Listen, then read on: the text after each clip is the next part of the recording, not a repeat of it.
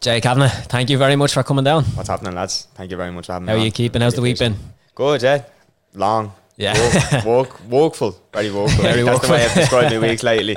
Um, busy. Like it's it's good, but it's it's all madness, but it's good madness. You know? Yeah, good yeah. problems to have, as I always say. Exactly, exactly. We have a little tradition on the podcast where we kick off each episode with a question the previous guest left. So our last guest was Keen McCartan, who's an amateur MMA fighter. He's left a question for you that Leah's going to read out. Brilliant. Yes, he did. So Kane's question was well, it was a two part kind Yeah. of question. Right. The first one was, do you have a short term goal, and does your short term goal lead to your long term goal?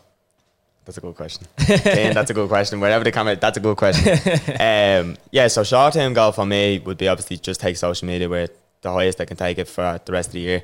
Mm-hmm. Um, obviously now I'm just shy of 25k on Instagram. Just Yeah, yeah. After passing 70k on TikTok, so Okay. ideally I'd like to hit 100k on both. Big goal for a short term, especially. Do you know what I mean? I've always done a thing off. One of my friends called Adam Power. He said does this thing. He does marketing, and he does with his client. He goes ABC goals. So an A goal is basically something that you can achieve within the next two weeks, three weeks. B goal being the next month, two months, and then the C goal is your biggest goal, like like that your long term goal. Okay, yeah. So I think A goal is definitely get to 50k on Instagram, which I think is possible with the rate I'm kind of going at now, with the content I'm putting out, just from the analytics and analysing everything and being really like over the top of everything, Oh, yeah, looking yeah. at the little small things. I think it's definitely achievable. So, um, yeah, to answer the question, sorry, short term goal definitely build up the the Instagram and the TikTok, um, and then long term goal try and get to over 100k by the end of the year. With that long term goal of being at 100k, even beyond that, let's say you hit the point where you're at 100k, what would you like to do once you're at that point? Like, what's the, do you have an idea what the big play is for you? Yeah, so the big play, obviously, like with, with my social media, I've always said like that I want to help as many people as possible. That like when I first started social media, the way I wanted to do it was that I want to obviously help people, inspire Yeah. people, motivate people to chase their dreams, no matter the circumstance. And you can kind of see that a little bit in my content. And I want to just keep going with that. I want to keep doing it, like bring it to fruition all the time. Do you know what I mean? Like there's a fellow that I follow called Johnny Davis. Um, I don't know whether you know him. He's, He does a lot of running. He just ran the the underground of London, like the tube, Oh, and right. the whole length of the tube. I think it was Jesus. 560 kilometers or something So I'm going, it's sweaty down there as well. it's, so- it's crazy. Like, um, so basically, what he's done is he started social media. and He's built like a run club, say off it, but he has thousands of people coming out with him, like just going on runs. Something so simple, but because of that, you're helping people, like with say mental, physical. Yeah, yeah. Do you know what I mean? Like stuff like that. I'd love that kind of stuff. do You know. Um, so that's what ideally what I'd like to do. I'd like to obviously go and do a little bit more presenting. Um, I'd love to just do so many things. Like I have so many things in my head. Um, that I want to kind of do because at the end of the day, why not like try Yeah. everything? You know? Uh, life is short. yeah. Um, but yeah, long term goal, like I have obviously build the socials, help as many people as possible, and do a bit, a little bit more presenting, and travel a lot more. I want to travel a lot more. I want to try and be a lot more kind of like in the moment, the present, because lately the way things have gone, I've only kind of done it every like I've tried to do it, but it hasn't really worked. Yeah. Um, which I know is it's kind of really good to be in the moment and be present with, with yourself and where you are and how far you've come and all that kind of stuff. But yeah, that's uh, that's the big goals for me the minute. No, it's a good one. The um, it's kind of hard to believe that you have a life outside of Instagram with the amount of time you're posting on it. It's crazy. What man. does a day in the life of Jay Kavanagh look like when you're away from your phone? Yeah, so when I'm away from my phone, like I get up, obviously, because I'm training at the moment, I'm training for a photo shoot in December.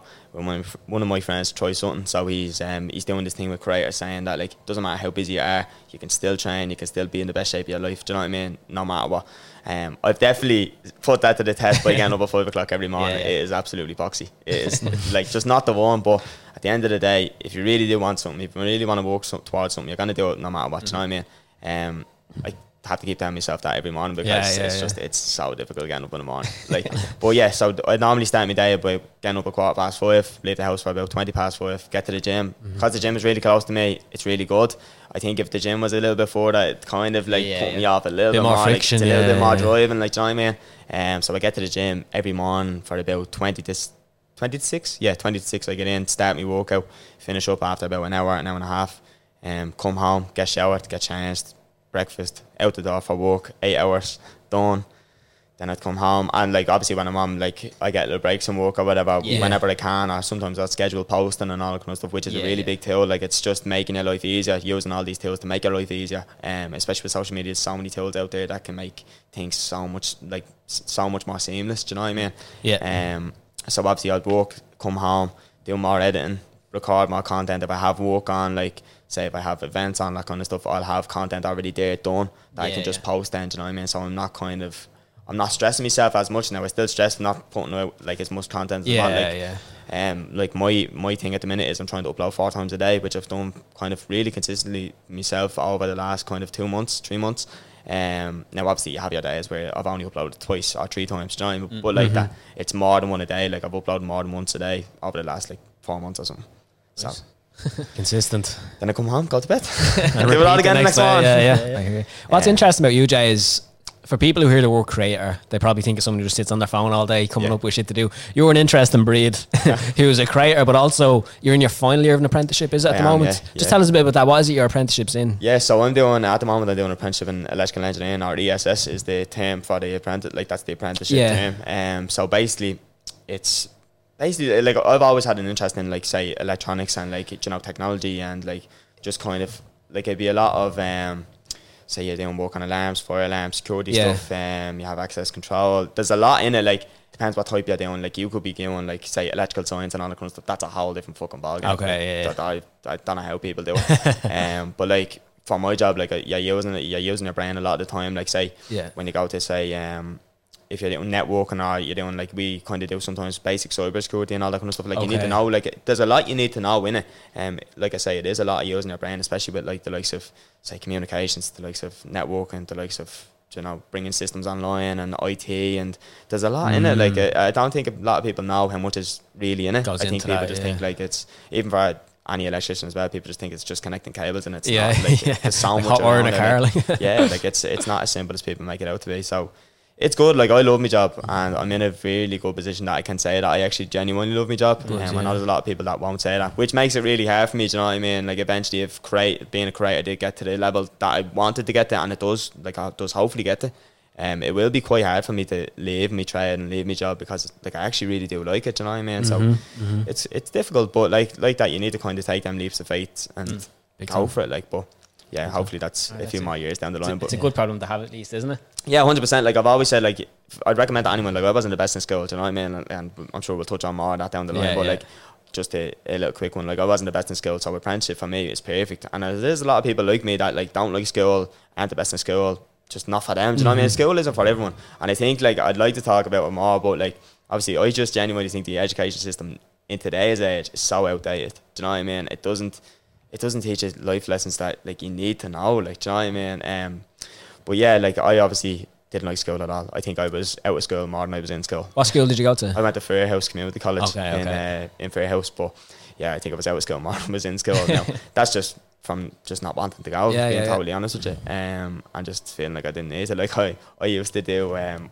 so the way I used to skip school was so the school used to have my ma's old phone number. My ma changed that number, but I never changed that over in the school Right, after I yeah. was told to. But it was like you know, I had, I had a little light bulb moment. Yeah. I was like, hmm. um, so basically, what would happen is I just would normally get dressed as I was going to school, say me goodbyes, go get the bus, and I go to Tallaght Library for the whole school day, just like either reading or learning about something. Do you know what I mean? And just sitting there for the whole day, then go home, get changed back into the school uniform, get the bus home. Oh, how was your day? Yeah, it was great. Yeah, learned loads in school. Yeah, and, and like did that for the solid. Like even through the junior side, like I only went there for my exams and it was it. Really? Yeah. Yeah. yeah. Uh, I used to go in actually. That's a lie. I used to go in for PE. Yeah. play football and that was it. Skill matches. Yeah. Wild ones. That was it. Like, yeah. I have to say, uh, obviously, anyone watching the podcast probably doesn't know this, but we've known you for two months while, now, yeah, there, thereabouts. yeah. Yeah. And the way we got to know you was uh, when we were releasing our book, Better Than Before, and we were reaching out to different people who we thought sort of, sort of embodied that message of Yeah. chasing a big vision. Mm-hmm. And we reached out to a lot of people. Most of them ignored us, which is fine. Some of them got back and weren't interested, but you were one of the few who are actually Yeah. not only interested, but like you invited us up to uh Michaela's house, I think it was, Yeah. and uh, sat there, had a conversation with us, and even just from the interactions, I think something that came across was that you are always just really down to earth and genuine, which I think a lot of people when they hear like social media influencers aren't really words that they'd associate with Yeah. those kind of people. Um, like growing up, have you always kind of been quite humble and down to earth and as committed as you are now, or is this something you've kind of learned over time? Um, like, yeah, like growing up for me, like, like I've, I'll always have time for someone that wants to better themselves because I would have when I was growing up, I would have loved to like look up to someone like that because I didn't have many people around me that were like doing all these great things and all that kind of stuff. Do you know what I mean? Yeah. And for me, growing up. I've always been taught, like, say, for my aunt would have been like really influential. Me, my aunt, my uncle, yeah, Yeah, yeah, She, um, my aunt would have been very influential on me and like my sister. Do you know what I mean? So, like, I've I've kind of grown up in their shadow, if that makes sense. Like, do you know what I mean? I've always learned like have respect for everyone. Always say hello to everyone. Like, don't be, don't think you're bigger than you are. Do you know what I mean? Like, Yeah. you can be like I could have four million followers, and I know myself I will not change because at the end of the day, strip all that back, strip all the followers back, strip the social media back, the money, whatever, all the accolades. You have when you are sitting with yourself on your own. That's who you truly are. Do you know what I mean? And people will see that. Do you know what I mean? I could strip it all, all of it back then. Who are you really? Do you know what I mean? Like, and, I, and if that was to happen, I know that I'm I'm the person that'll stop anyone. I'll help anyone out because it's, at the end of the day, like if you think you know everything, that's when you're in trouble. Do you know what I mean? Yeah, I've yeah. always said that, and I've always thought like, don't get ahead of yourself. Don't get over your, like in over your head. Like, and there is a lot of people, especially in the online like creator economy, that do get in over their head, think that are better than everyone, and then a couple of months down the line, something happens, scandals yeah. or something come out, and then what you left with? Yeah, I have always said like, when you're on your way up to the top, bring as many people as you can with you. Because if anything happens and you're falling back down that fucking ladder, you need to go past the people that you fucking shit on. Do you know what I mean? Yeah, yeah, yeah. So at the end of the day, it's all about being humble. I think I really do believe in being humble. I really like, um, just me like being humble. I just I, I just never saying like, what's the point of not being humble? Do you know what I mean? I'm probably rambling on a bit, like a little bit. I'm still getting used to, to Ah, obviously you're man. podcasts and all that kind of stuff. But like, there's just there's no need not to be humble and not to help people out. You know. Yeah, yeah, yeah. Definitely. Where did you grow up, Jay? Where? where So I grew up in Rossfield in uh, Jobstown. Nice. So for anyone that knows, uh, Jobstown is a very, um, let's say, eventful area. good word. Uh, good word. Dave, like that one? Yeah, like that one? Um, yeah, no, it's a, it's a very eventful area. Um, but listen, at the end of the day, I've always said it. Like them kinds of estates is where you meet the nicest people and the most down to earth people and the people that will help you out the most. The- Now, yeah. obviously, you have people that are just some people are just different than others. Do you know what I mean? Yeah. Um, they go different paths and all that kind of stuff. But like, I feel like council estates, especially, is where you meet the nicest people. I actually heard an interesting stat about Jobstown. We were chatting to the people from Nina the other day, and you might know, but I think it was it was recent enough. I think it was in the last like five years or something. But Jobstown, Yeah. as an area, had the highest, let's say, population or percentage of people who commit suicide Yeah. out of every other area in the country. So out of everywhere in the country, Jobstown had the highest concentration of suicides. Growing up in the area and stuff like that, would you would that have been something that was present or you heard much of growing up or? Um, not in terms of like, not in terms of committing suicide and all that kind of stuff. Like, obviously, mental health wasn't like as you now, like, Yeah. it wasn't it like it's non-existent. You know what I mean? Like, um, but no, I wouldn't have heard of that. Like, me growing up having jobs now, so where I was, like, I was in kind of an alright path, so I was out like looking on the main street. Yeah. Um, so I wasn't really in the estate. you know Right, I yeah, mean? yeah. Like, it's madness. Like growing up, you know, you'd see like Rob Cars is going up on the field, burnt out, and like, do you know what I mean? It's mad and like, it's it's crazy. But like that though, it's kind of I would kind of rather that. Like I'm happy that that happened because then you're Yeah. saying like, like fuck this. Like, do you know what I mean? Like I don't want to stay here for the rest of my life. Mm-hmm. And that from very early on, that's like for me, like seeing that kind of stuff and then seeing obviously people on corners and all that kind of stuff. Do you know what I mean? Like it's just it's not worth it. Like you do you and Yeah. all that kind of stuff. Listen, I couldn't give a fuck what anyone does.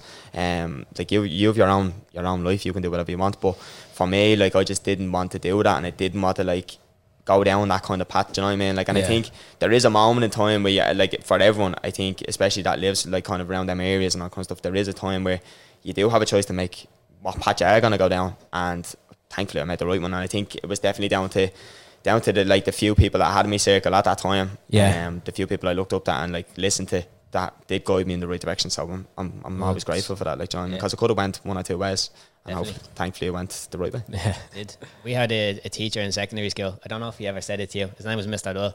And because we come from Bon Oak, which would be like a similar Yeah, kind yeah. of area, and he'd say, it's not where you live, it's how you live. Yeah. And uh, you touched on there about that comes like a moment in your life where it's kind of, there's two paths in front of me, and I have to decide which one I want to go down.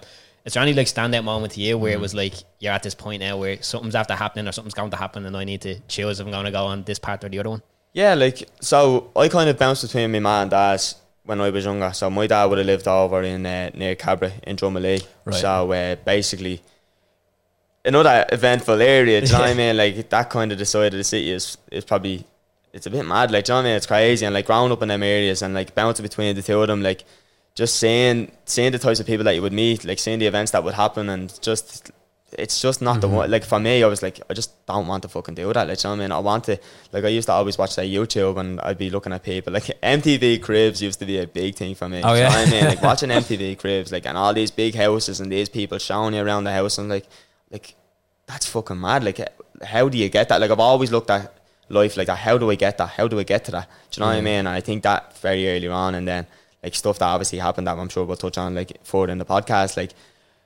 it's it's definitely shaped me. Like and being in them areas so early on and seeing all the mad fucking shit that happens in terms of like burned out cars, fucking all the mad stuff. Do you know what I mean? It, it definitely does shape and it does kind of like I say, you can either choose to go down this path or the other path. And I think obviously I chose to go down the right one. But yeah, Yeah. I don't think there's been a, a real like standout moment where I've kind of been like, Jesus, like I need to fucking do something here. Do you know what I mean? I think it was always like I say, my man dad struggles, You know what I mean? Like I'm not saying that we were like absolutely dead broke poor. Like we weren't.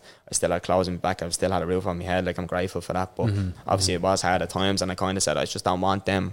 I don't want them troubles and struggles when I grow up. Do you know what I mean? I don't want that for myself. So I wanted to make a change. So I think that would have been the main kind of driver for me, getting Yeah. myself out there and trying to do as much as I can to improve myself. Do you know what I mean? Hundred percent, yeah. So it wasn't like one big event. It was like just the accumulation of being in these areas in this environment. Yeah, just like, I think it's it, it's yeah, it's just uh being in the environment. I just didn't like the environment I was in, and I seen like that. Like you had the likes of influential programs for me anyway, like MTV Cribs. You had people talking about like business and all that kind of stuff. I used to love business at an early yeah. age, like, and I think a lot of entrepreneurs and like a lot of successful like CEOs and all that kind of stuff have always had that passion for it for a, a business, you know, a passion for business at an early age, and I always tried Yeah. to make money and uh, like in school and all. I used to sell pens and copies and all. Like, Oh, you know what I yeah. mean? yeah, like I was always trying to like get something because them selling them pens and copies like were helping me like say sometimes buy lunch do you know what I mean like Mm-hmm. little things like that so like it's yeah like I think the money the money struggles as like was definitely my main driver do you know what I mean yeah, that makes Um, sense.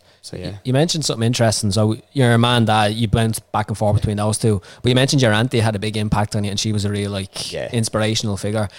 Two two part question, I suppose. One, why was it your auntie you think that had such a big impact as opposed to a mother or father, let's say? And then Yeah. what was the impact that she had on you? Ah, like fucking my aunt, like my auntie was just so influential to me. My sisters, like, like just uh, things happened when we were younger. We had to move with my auntie, Yeah. and um, we had to move there. I think we moved there for about two years. Me and my sister, and my other two sisters then as well. They kind of bounced between their like their nanny and granddads, and then my aunties. You know what I mean? So it was tough. Like it's it was very fucking tough. Like being totally honest. Like and especially like for people that do have like a man dad that has broken up or separated. Like it is quite tough. Like going from house to house. Like you feel like you're never. You're never home. Do you know what I mm-hmm. mean? Nowhere, and it, I still feel like that now. Like I live with Michaela. I'm living with Michaela nearly four years, and I still don't feel like it's home. Do you know what I mean? Like I, I think I'll always feel like that for the rest of my life. But like it's not a bad thing. Do you know what I mean? Like, but that's just obviously the the repercussions of what I have faced. Do you know what I mean? When my man dad's splitting up, I felt like I'm always bouncing around. I'm always moving around. I was either in my ma's, Yeah. my nannies, my aunties, my other aunties. Do you know what I mean? I felt like I was never in a place, one place for long. Um, but like when we moved in with my auntie, like it definitely I learned so much. Do you know what I mean? Like her and my uncle, um, I just like I would say my my auntie was more of a ma to me than anything. Do you know what I mean? Like she, like I will always say that she was my ma and that she brought me up. Do you know what I mean? Um, her Yeah. and my uncle. I don't want to take away my uncle. Yeah, Yeah, yeah, Snap watching this. Like, what are you fucking talking about? um, but now, like, they were so influential. Like, she was just such a fucking good person. Do you know what I mean? Um, just the, the teachings like that, making sure that you're always kind of, you're always dressed well, you're always prim and proper going to school, you never look like you're, like you're, you're in bits or anything Yeah. like that. Do you know what I mean? You've always had a shower, you're always clean. Um, and just like even about money and all that kind of stuff, you always have to make sure that you you put money in the right places. You're not spending stupid money on stupid things. Um, just like just trying to like teaching it to be an all round nice person and always have time for everyone and always try and help everyone out. You know what I mean? Yeah. Um, but yeah, like she was like the biggest influence on my life. Um, personally, growing up, and my uncle, and I can't like I can never thank them enough for that. Do you know what I mean? Because if they didn't take us in, who knows where me Yeah. sister, me and my sisters could have went. Do you know what I mean? Yeah. I don't want to even fucking think Ah, about where it could have went, knows, but yeah. I could have went down a totally different path. then, Do you know what I mean? It's just spoiled off. Like it's just it's madness. But Big time. you know, she passed away um, a couple of years later. Then she died of cancer. So obviously that was my first big kind of fucking. That was my first big like you know tragedy Yeah. for me because it was someone that I looked up to as a ma. I think it was a little bit harder because it was prolonged. We knew it was happening, Yeah. and then it was just kind of she was deteriorating, like deteriorating over Yeah, the years, yeah. and eventually then it did happen. But it was in a way it was kind of nice the way she did go. I was around all of our family, all of our loved ones, um, in a lovely hospice in St Mary's in Rathmines, is it? Uh, what's the fucking place? Not Rathmines. Uh, there's a hospice in what's that fucking place called beside the canals? If it's outside of Clondalkin, we don't Yeah, know. yeah, yeah. I don't know where it is. Somewhere around. That's gonna come back to me. I'll Cork, text you later on. Bridge, right? that was that place. Yeah. Um, where the fuck is it? We'll give them a shout out when we. Yeah, no way. Like, do you know, like, They it looked was after kind her of though, the- yeah. yeah, but she was looked after. Like, but at the end of the day, it's it took a huge impact on me, especially earlier on, because I was only like, I think I was only like 15 or 16 at the time. do you know what I mean? Yeah. Um, I had met Michaela a couple of years, and like I'm so happy she was there as well. Like she's been fucking through the mill, but that's mm. another story yeah, for further down the We'll podcast. get her in to yeah, talk I was, to I was just fucking better place. Like you better talk about on this today. Like I was like, yeah, but see, Do you know, actually, I just mentioned to Michaela because I always wondered, is your name Jamie or Jason? And then I was going through your Instagram and the, the video of you going through the car wash. Oh, yeah. And she goes, Jamie! Like, His name's Jamie. Yeah. Figure that one Yeah, out. the amount of people that don't actually know my name is Jamie, like, like everyone, my name is Jamie, Jamie Kavanagh. For anyone that like, there you go, there's the big secret out. Uh, but yeah, no, You'll have to fucking- post your birth cert now for proof. That's Yeah, what yeah. fucking uh, like I did be going to events and all, and it was like, oh, what's happening, Jay? I was like, ah, yeah, and then Michaela would call me Jamie, like, Who's Jamie? fuck is Jamie? Like, and uh, yeah, like it's mad. I, I genuinely didn't, didn't think that people Yeah. thought. I thought like I didn't think Jay was like a, a bird cert name. What the fuck's calling that child Jay? Like, do you know what I mean? Like, it's a nickname. Just like, one letter. Just It's like J. Homer, Yeah, yeah. Homer J. Simpson. Yeah.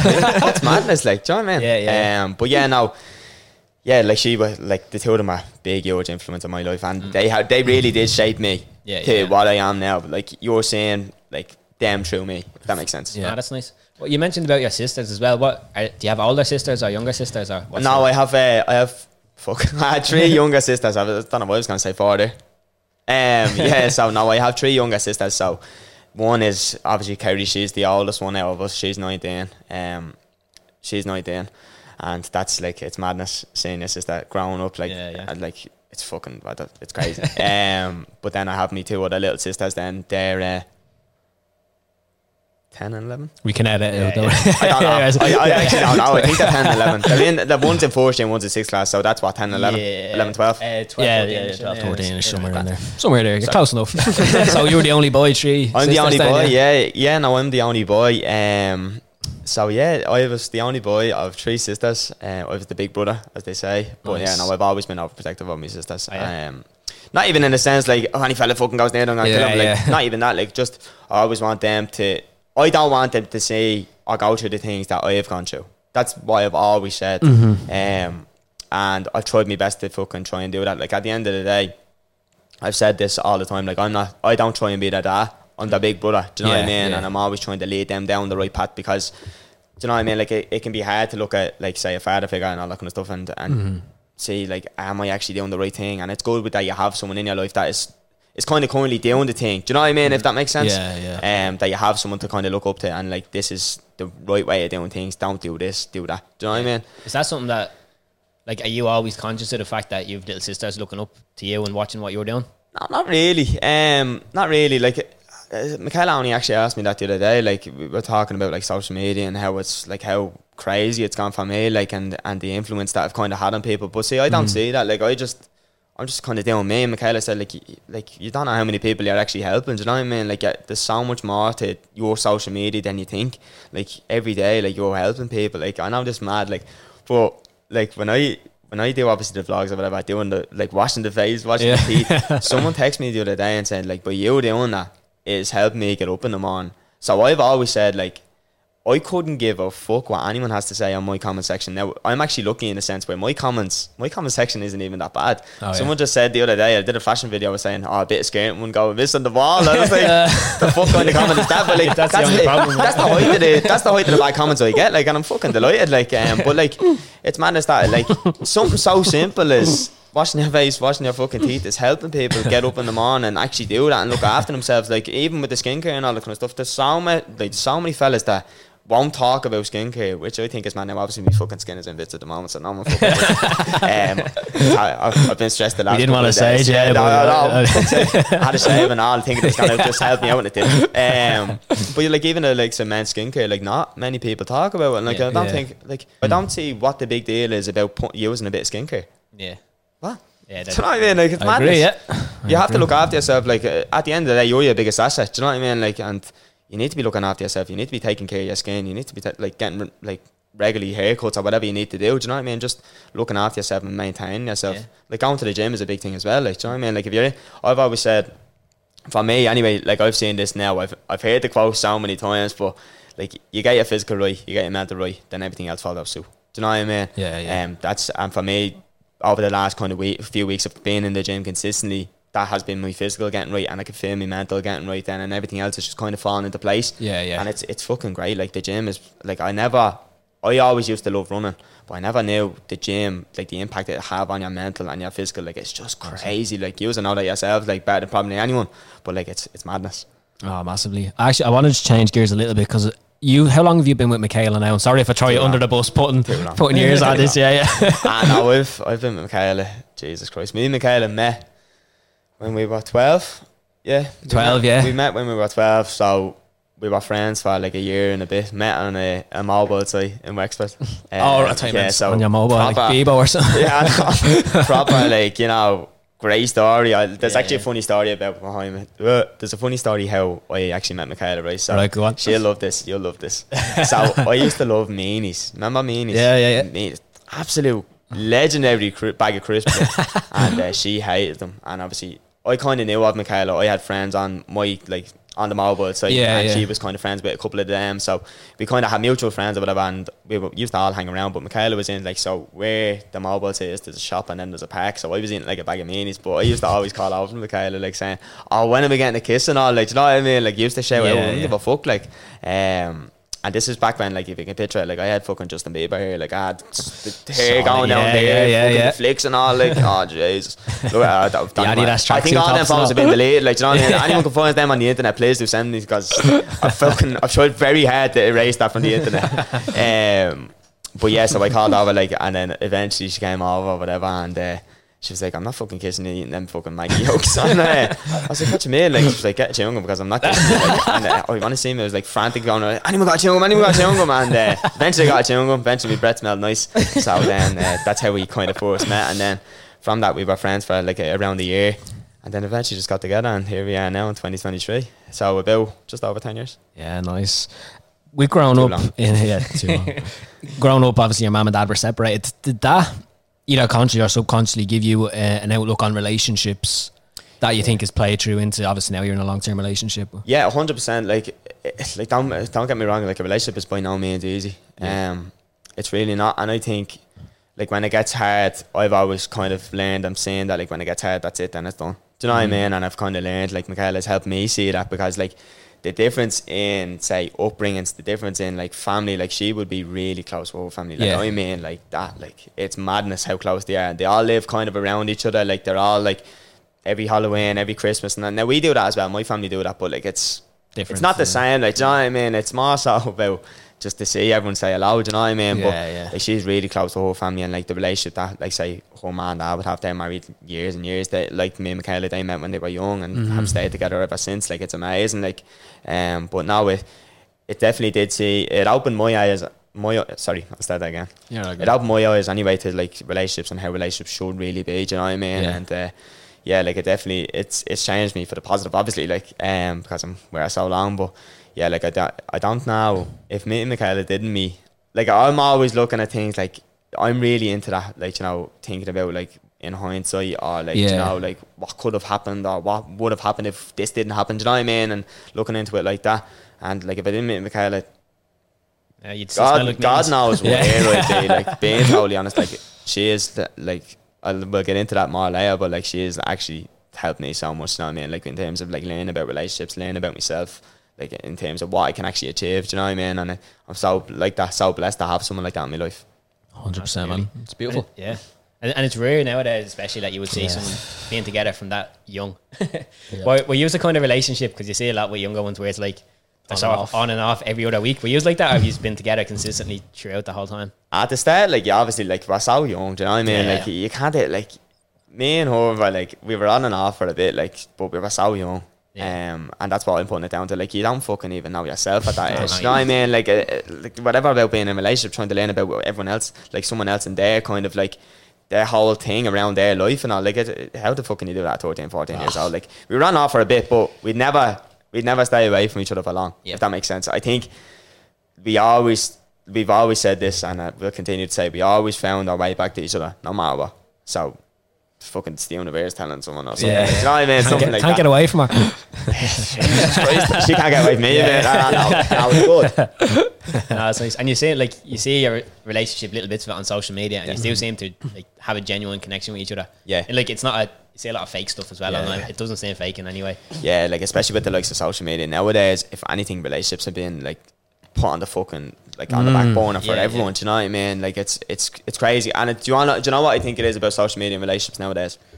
This Stephen Bartlett has a brilliant fucking quote about this. Uh, social media teaches us that maybe I should be doing something else with someone else in somewhere else. Like, do you know what I Yeah, mean? Like, yeah, I, I think it boils down to like, um, like there's so much say say how do I say it? There's so much things out there. There's so much say opportunity out there. There's so many things that can Yeah. veer you off, like a relationship and all that kind of stuff. And it's madness. Like, and at the end of the day, you, you just have to fucking sit down and say, do you really love this person? Do you really want to be with this person? And if you don't, then you need to just like you need to cut ties then instead of Yeah. having it dragged out. You know what I mean?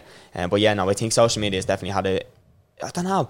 Like it, it has a positive and a negative effect on relationships, in my opinion. Um, obviously, I have positive and negative and everything, but I think the negative is really bad. Do you know what I mean? Like Yeah. it can absolutely, absolutely wreck relationships, absolutely wreck friendships, everything. Like, do you know what I mean? Like Yeah. social media can be such a dangerous place.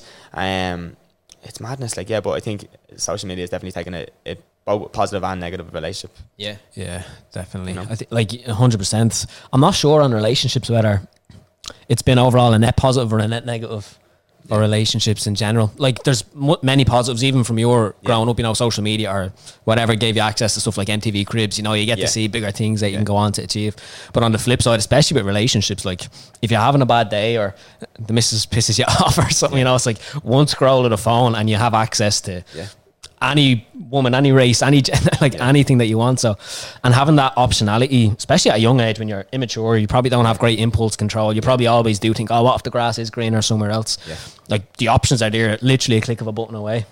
Hundred percent, man. Like you've hit the nail on the head there. That's why I was kind of trying to articulate there by saying it. Like there's so much option out there. Do Yeah, I mean? yeah. Like and like you say, like you have a fight with the missus and all. Then you're kind of like, like not me anyway, but like Yeah, you yeah. could be like, like second guessing this relationship and all that kind of stuff. And like, should I really be doing this? Like there's so many mm-hmm. people out there that I could potentially be with. But it's like that. Bart, it's like Stephen Bartlett quote. It's like that Stephen Bartlett quote goes. Like, do you know what I mean? Like, it's somewhere else with someone else doing something something else. Do you know what I mean? Like, and it's it's so so true. But yeah, like it's it's madness. How have you have you and Mi- Michaela ever like sat down and discussed like obviously you've gotten a lot more popular over the years Mm. with bigger following and stuff. Has that Mm-hmm. affected your relationship and do you communicate about that or what way has that gone? Um, no, not really. Like, obviously, like my socials have gone quite well or whatever, and like, yeah, it has like really improved in the last kind of couple of years or whatever. But no, I don't think it's affected. I don't think it's affected my relationship anyway, and I think Michaela like be be with me on that one, like saying I don't think it has affected. If anything, it's made our relationship stronger. Being totally honest, um, it's just I've learned more about Michaela through social media. Do you know what I mean? Like and how she does things, like um, like even with her own content. Do you know what I mean? Like it's really good. So my like I love my relationships. Do you know what I mean? It's madness. Like I know that sounds really soppy and all, but like we're so nice. similar. Do you know what I mean? Like she does content creation, she does social media as well, and she's flying as well. Do you know what I mean? And we're both always kind of you know helping each other get to that next level, next level, next level. It's just it's so good and it's so fulfilling having your relationship that ties in with your career and what you want to do. Do you know what I mean? And not a lot of people can say like that. Mm-hmm. Normally, like mm-hmm.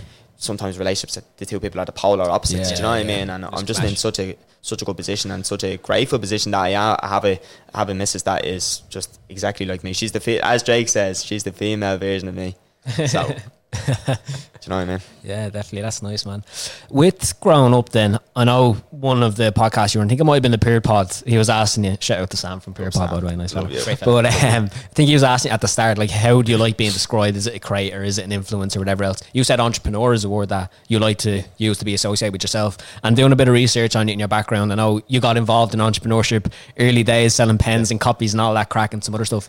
Before we get into all that stuff, was there any role models or people you looked up to as you were growing up that were giving you that push down that direction as opposed to the lads on the corner doing other stuff? Um, yeah, like growing up for me, it would have been like early on. It would have been like the likes of you have your Rob Lipsett and all that kind of stuff. Do you know what I mean? Like you have them type of people on YouTube, and then you have like in person people. I would have me auntie, my uncle, um, like me dad as well. Like do you know what I mean? But Yeah, like I don't think I don't think there was really.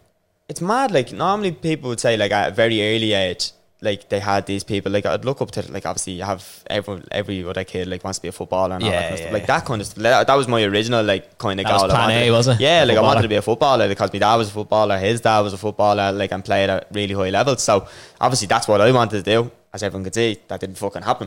um, but now, like it, You did get yeah, to play in the the, the charity match. charity the match, highlights, yeah. on, like, do you know what I mean? Like, sign me up, like, Scouts sake. be watching that. I tell you. Um, but yeah, now it's yeah, it's mad. Like I didn't really have like one person I really, really looked up to. Like I think it was more so later on, like when I was about maybe, maybe what. 15, 16, like around to, like my te- early teenager years up until mm-hmm. now is when I kind of really started looking up to people. Okay. So like obviously that time, like that time period, the people I were looking up to were like the likes of Grant Cardone. You have like all your kind of big real estate investors. You have like I like I look up to the likes of Steve Jobs, like how innovative he is, like and how he's built Apple from what it is, or from what it was, Was, to what it yeah. is now. Do you know what I mean? A conglomerate company that sells absolutely huge, my, like mega numbers.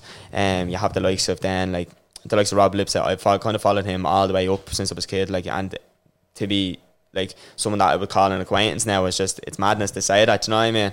Um, and then like kind of like say in the last couple of years, like I have the likes of my friends like like Adam Power. You have Adam Power. He's a very big marketer. He's really really good at what he does. Really touches in like with the likes of mindset and all that kind of stuff. And I think over the last two years, I've started to really go down the route of being like a deep thinker and all that kind of stuff. It really kind of like I really like my philosophy now. Um, I'm really into it. I don't know what it is like, and now I'd look up to people like the likes of um, Modern Wisdom. Like he has a podcast, Chris Williamson, uh, Stephen Bartlett. You'd look up to like all these kind of big influential people. Like you have Tim Ferriss. I'd look up to um, who was another one. He's a what's his name? What's his name? You have like the likes of Tony Robinson, like all them kind of people. yeah, do you know what I mean? Tony Robbins, all them people that kind of tie into that. Um, and I'm very lucky that I've been blessed with influential people that I can actually have a conversation with, and I can text like if I'm ha- if, like if I'm unsure about something or I'm stuck about something. And I think I've gotten to that place because I've put myself in them realms. Yeah. Like it doesn't come easy. You don't meet these people by just dropping them a message on social media. Like last year, I was like, it's madness how how quickly my social media has changed. Like, like last year, I had a marketing agency for anyone that doesn't know. Like, mm-hmm. like last year, two years ago. And I kind of built that up. That's how I met, say, the likes of Adam Power, all the other people that I know in the marketing space, and that's why I've kind of I've taken what I know from that and brought it over to where I am now from my own personal brand. Um, but like without learning any of that, without investing in the courses, without meeting these people, like last year, like I said, I was over in London, I think ten times So just marketing purposes, going to events, going to networking events, meeting people, learning. Because London is a whole different ball game to Ireland. Like you listen, like I sat in a room one time, and it was like a property property investor event. And like they're all talking about how much they've made and all, and they're showing out fucking mad Oh, numbers. like man. I made like a couple of mil, like just on commission. I'm like, what? And at that time, I'm a third year apprentice. Like I'm earning fucking yeah, four hundred quid a week, and these people are talking about earning millions of quid. Like, do you know what I mean? Off Like, it's, one deal, yeah. but you can either look at that and you can be spiteful and say, "Ah, yeah, well, they only got this because of this, this, and this." Yeah. But for me, I looked at it like that's what's possible. That is what's out there, and that's what's achievable, and Mm-hmm. that's eventually what I want to achieve. Do you know what I mean? Like, obviously, money isn't the be all and end all, but like, it definitely is a factor for me because of obviously early age. Do you know what I mean? Like, Yeah. and people can say, "Oh, money is and everything," but like that's your opinion. For me, it's a lot of what I want to do, and I know that can be quite it can be quite toxic sometimes. Do you know what I mean? Like struggling like with money and all that kind of stuff, and do you know like having like I'd go to the shop and I'd buy like a hundred euro pair, uh, two hundred euro pair of runners or whatever, and I'd have buyer's remorse Yeah, yeah, after. yeah. Do you know what I mean? And I hate that, and that's obviously be, like that's just the way I was brought up as a kid. Like, do you know what I mean? And like I don't like that, and I hate. I kind of would be really sometimes scarce about sending money. Ah, sending money. Spending So money, So I'd be yeah. really sometimes about like scarce about spending money. Do you know what I mean? So um, I'm starting to come out of that now. Yeah, yeah, thankfully, good. and like that, I've I've been helped along and I've been guided along by the right people, and it's starting to come out of that. Like even by Yeah. meeting the people I've met over the last couple of years that have been really influential with me, and like in terms of money and business and all the entrepreneurship as a whole, um, it's definitely helped me leaps and bounds. Uh, you're in good company, man. I think me and Lee both resonate a lot with that. Similar, we didn't grow up in like poverty situations or anything. Always had food, but money was like the center of every conversation growing Yeah. up that you hear. It's like no decision gets made without checking the bank account Yeah. or without money coming into the equation. And it's not that you want to grow up and just have all the money in the world, but you want to have enough where like money isn't an issue anymore. You know, and you can live your life without having to worry about that stuff. And I think sometimes the desire to want money or to even pursue that as a goal gets kind of bastardized a little bit. You know, you almost people look down and say, "Oh, you know, it's not all about the money. It's Yeah. not about this. It's not about that sort of stuff." And I know they say money doesn't make you happy, and sure it doesn't. But like the, lack of money fucking will make you Yeah. unhappy. I'm sure you know that way.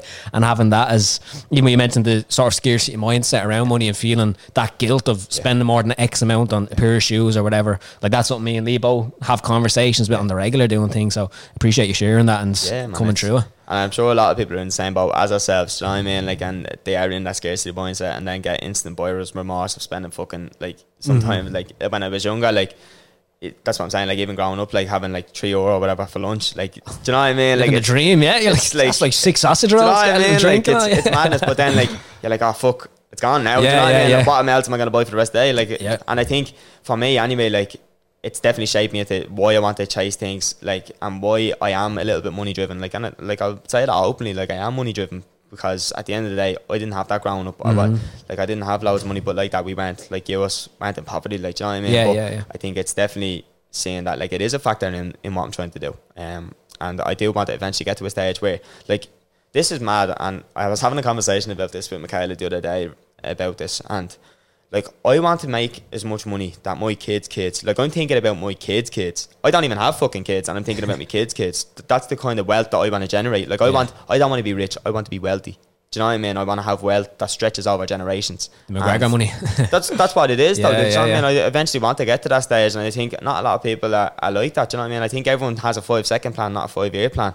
Especially with social media, like everyone wants it instantly. Everyone wants it like tomorrow. It wants it. it doesn't happen in a couple of weeks, then it's just not gonna work. But at the end of the day, these things take time. Like, do you know what I mean? Like, mm-hmm. who the fuck that is? You're all good. I hate them numbers. Do you know that it's like a number that you've never seen before? Yeah, yeah, yeah. Sorry. Um. Could be the, the Meanies sponsorship coming in there. Imagine they must have fucking Yeah, there was give 'em a someone there. out, yeah. Um, but yeah, no. Sorry, what were we? You're talking about money and then obviously the pursuit of that growing up. And uh, I think one thing that I think it's a Bible quote actually, is it where they say money is the root of evil or something like that? It's Oh, like money a is the root of all evil or misinterpretation. And then like that, yeah. the real translation is like it's the love of money that is the root of all evil or something. So it's not money that's the issue. It's the relationship that you have with the money that can obviously cause people to go down bad paths with it, let's say, and do negative things. But you were saying like you want to earn an amount so that you can set yourself, your kids, and your kids' kids up to a point where you don't want to necessarily set them up so that they can just go off and you know mess up their lives, but so Yeah. that they have options, they can make Yeah. decisions and go and pursue things that they actually want to do in life, and not have money as a limiting factor in that. Yeah, no, one hundred percent. Like uh, you've hit the nail there on the head again. Like I want to, I want to be in a position where I can be as comfortable as I want. I can do what, I, like the way I have said it, and this is the way I've said it when I was younger, all the way up until now. I want to be able to do whatever I want, wherever I want, with whoever I want. No ties, no strings attached. Do you know what I mean? Like I want to have the money that I can go. If I want to go to fucking France tomorrow, I'll go to France tomorrow. Do you know what I mean? yeah. Like something like that. I want to live life on my own terms, and that's eventually what I want to get to. And I know that like a few people are in that same position that that's what they want to do. Like, and the people that I've met, like in the business space, in the entrepreneur space, that's exactly where they want to get Yeah. to. I want to have, I want to have time freedom, money freedom, and just location freedom. That's the three simple L's. Do you know what I mean? Um. So yeah. Oh man. So with entrepreneurship, then, what was your first uh, moving away from the copies and pens on the schoolyard? What was your first kind of adventure into the entrepreneur Christ. space? I had so many for fuck's sake. um, I've had so many early. Like I'm only 23, and I feel like I fucking have laid loads of businesses Oh, behind yeah. me. Like, you know what I mean? Uh, so I used to obviously, like I said, like on school, yeah, selling copies, pens, all that kind of stuff. And then I've always kind of tried to make money. Like I started working from an early age. Do you know what I mean? I worked at my granddad's locksmiths when I was like 14, 15. Mm-hmm. And worked there for a few years. Then I was working two jobs. Then I was working in my granddad's locksmiths. Then I was working in the 3Arena doing all the concerts Okay, yeah. um, scanning tickets and all that kind of stuff. So I had two jobs at fucking 16, 17, do you know what I mean? Um, then I left them two jobs. Then I went to work in went to work in JD Nice. um, in the square. JD is a That'll very put some uh, hairs it's a mad chest, experience. yeah. Uh, yeah, like it's it's crazy. Like it's it's madness. I think uh, when I was growing up, I was like, oh my god, I can't wait to work at JD. I've always wanted to work at JD, and I think a lot of people my age around that kind of like age back. Yeah, it was a popular yeah, spot, JD's the place Yeah. to work. Like, do you know what I mean? And uh, like worked there for a, I think I worked there for a, a year and a half, and then I went to work with in Michaela's job. Uh, so me and Michaela actually worked together. Um, and then after I left that, I went and I started my apprenticeship. So that's where like the my work life have how I've like kind of transitioned from Yeah. like earlier on up until now. That's like in terms of that, I was always trying to make money. So like entrepreneurial, like being entrepreneurial and trying to make money and trying to do stuff on the side. And then when obviously the, the pandemic hit in 2020, I think it was. 2019, 2020, Somewhere like that, yeah. I, I can't even remember that. It's actually a funny story about that actually. So me and Michaela were um, we were in Rome when Nice. we first heard about it. When it was first time that like first trying like kind of coming out in the media, mainstream media, Mm-hmm. we were in Rome. We were having a great time. Like, do you know what I mean? It was great, happy days. But like we went into the airport, into flew into Rome, went into the airport, and that's when they kind of first start putting in the screens. And you know, like the screening people and all, because you're like, what the fuck is that? Like, do you know, because you'd never seen that before. Like, I, I would have never seen it. She would have never seen it in our lives. And uh, were like, that's a bit strange. Didn't think anything of it. We heard there was a few cases, but thought it was like a, No a flu. major. Do you know what I mean? yeah. Like nothing. And then uh, obviously went went around, whatever, had a holiday, came home, and then what was it? Two weeks later, the whole everywhere was closed off. Two weeks later, madness. Like uh, then for the next two years, then Yeah. it was just sitting, Yeah, doing yeah. nothing. Um, but for me, but, uh, sorry, I was sitting doing nothing for a lot of people. For me, that's when I kind of, that's when I really kind of transitioned into my entrepreneurship journey. Like, so I started a clothing brand in 2019 called The Lab. So The Lab was like, it was very successful. Okay. Um, really successful. Like, especially in the height of a pandemic, you don't think like starting a business is probably the fucking worst thing you could do. But for us, like, I think we were known almost everywhere. in Was it selling your own clothes or were you getting in like Yeah, so basically stuff we and would do our own designs and all that kind of stuff, and then we would outsource. Now we actually started for our first drop. We so, like sourced in Ireland. It was just Okay. too expensive, so we went elsewhere then. Um, so we outsourced them, but from that we've always said that we wanted to have the, the highest quality possible at the kind of lowest that we could charge. That was our kind of edge out for everyone. Yeah, yeah. Um, so yeah, like we did quite well with that. Um, like I say, we were kind of known everywhere, and that's when I kind of started really putting my marketing and what I had learned previous years in, into that, and that's where I learned most of my marketing. Like um, Mm-hmm. Yeah. what I know now through that. Like we did influencer marketing, we didn't pay one influencer, Really? none, and we were not like. It's Like there was fucking thousands of people on the on the website at one time. Do you know what I mean? Like on Shopify, anyone that knows Shopify, you can uh, you can see how many people are live on the website, and like there was hundreds of people on it at one time. Like every time we do a drop, like, and that came down to obviously the marketing side of it, like send them out to influencers. But people, influencers, like they weren't they weren't like I'm not posting that because we had such a good story behind us. We had a story and we were on a journey, and people wanted to buy into the journey. Do you know what I Mm-hmm. mean? Like, and then the likes of the influencers we sent that stuff out to just believed in us and believed in the journey and Yeah. like respected us because we were so young that we were grafting like that in the middle Yeah, of a yeah, pandemic when money wasn't really circulating a lot. Well. Money was circulating, do you know what I mean? Just But not to- just not like it was circulating. Like what's it? The fucking I think there was a thing that came out that the Fed fucking printed Oh, more money man, than they yeah. ever did during the during the pandemic. But that's a fucking another topic for another day. But um, yeah, like uh, obviously, like we we were just did so well, and then it was mad. Like the first kind of mad moment for me was we were going out, we were doing our shopping, and I seen people wearing hoodies and all, and I was Oh, like, that's my brand. Like that, like I did one one of my mates as well. Like so we were like texting each other all the time every time we'd see someone wearing it, and like.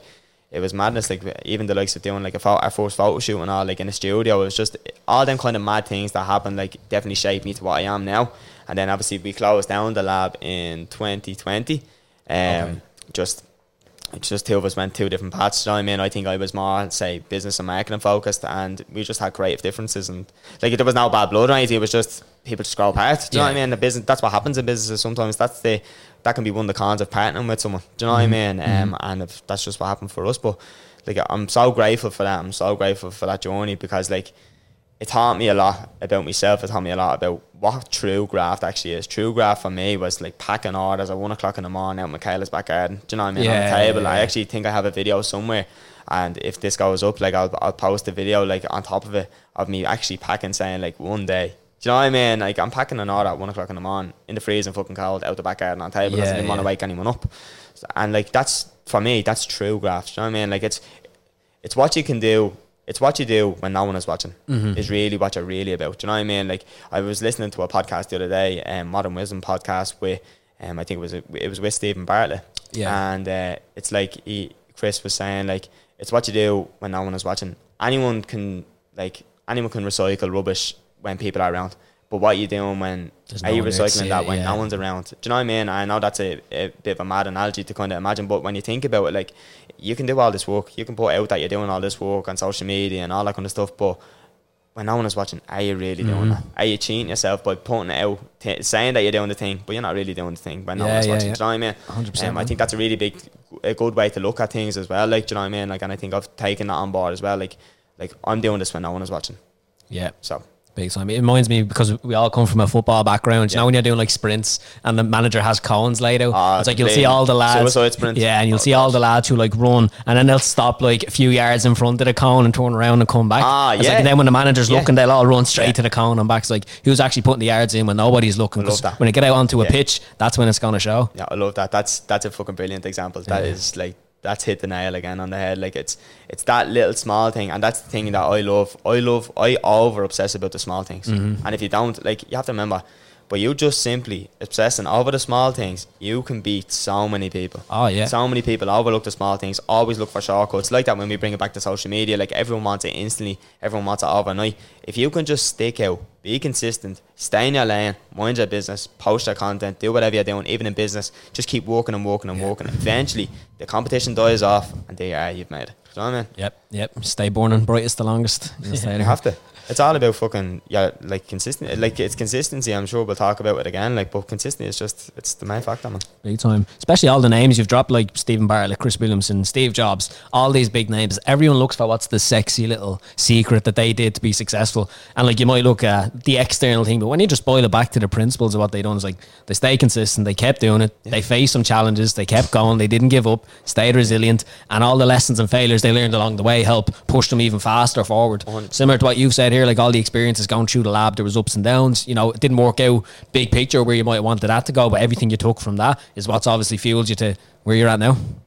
Hundred percent, like, and I think it, there's another quote that I, I really liked that I heard the other day, and I was like talking about actually doing the thing. So Oh, it was yeah. like, yeah, did you hear it? It was like, um, it was like saying you're gonna do the thing isn't doing the thing. Writing down about how you're gonna do the thing isn't doing the thing. Like criticizing people that are doing the thing Mm-hmm. Yeah. but doing the thing isn't doing the thing. Yeah, yeah. Like so, basically, what it is is just do it. Just go for it. Like just do the thing. You don't need to time block. You don't need to do anything. Like, just go for it and do it. Like, do you know what I mean? It's Mm-hmm. Yeah, it's such yeah. a good way to look at things as well. Like, do you know what I mean? I think a lot of we like the the way we can look at we can look for so many excuses. Do you know what I mean? And the excu- some of the excuses that we would come up with are ridiculous. We're not the they? thing. Do you know what I mean? Like like he said, like your whole like your whole drawer would be perfectly organised because you don't want to do the thing. You know what I mean? So Yeah. it's madness, but it's you just have to do it. Like. That's it. So after the lab, what came next? Was that straight into the creative stuff you're doing now, or Um, no, so after the lab, then I went and like that, I was kind of looking at the the brightest thing to do. What was everyone else doing? How can I make money? How can I do this? How can I do that? So I, I stumbled upon uh, digital marketing, and okay? so I bought a course. I actually broke my foot in 2021, and I was out of work for s- eight weeks. I think it was for over that eight weeks. I was obviously I had nothing to do, looking around, seeing what I was doing. So I found obviously digital marketing and social media marketing. Um, so I bought a course with money I genuinely didn't have because I was out of work and all that kind of stuff. I was probably looking back on it now. It was such a big risk. You know I mean? Yeah, um, but I'm glad if I didn't buy it. See, I'm really, I'm really into like compound, like how things compound and compound interest and all that kind of stuff. Without buying that course, probably wouldn't be here now. Today, yeah. Like it's madness to think about that. But yeah, bought that first course, um, learned about it. It was really good, really interesting. So obviously went out and it was a fucking graft. Like reaching out to people every day, nearly sending 120, no, 200 emails a day, just emails. And then Oh, I was yeah, doing yeah. outreach on Instagram. I think I was doing at the time Instagram obviously had that limit, so you were doing 50 DMs an hour. So I was doing 50 DMs an hour for five hours. No way. So what's that? Fucking- 250 Do you know I mean? messages. So you have 450 bits pieces of outreach all done yeah. myself. Do you know what I mean? Like and like that, I don't think I would have been able to do that if I didn't have the kind of the graft instilled in me from the lab. Do you know what I mean? Yeah. Um, and then obviously like experiences with like not selling stuff, not selling pens and copies and all. I Yeah, have to keep asking people. Like it's like that going door to door. Like you, you keep going door to door. Eventually. You'll get a yes. Do you know Yeah, what I yeah. mean? So eventually you'll get a client, and that's eventually what I did. So I've done that for a while. Bought a couple of more courses. Then um, So basically, what I did with it, I was doing like I was doing, I was doing too much. Like I think I was doing way more than I probably should have because it would kind of had a effect on performance. Then, do you know what I mean? I was trying to like Yeah. juggle too many things at once. yeah. So I was doing, I was doing paid ads, I was doing social media management, I was doing content creation, I was doing like video editing, I was doing loads of different services. When really I should have just narrowed it down. Looking back on it now, from what I know, just narrowed it down to one or two, and then go with that. Yeah. So eventually, I I done that for a while, and then kind of switched to just doing like video editing, and content creation. Hence why I'm.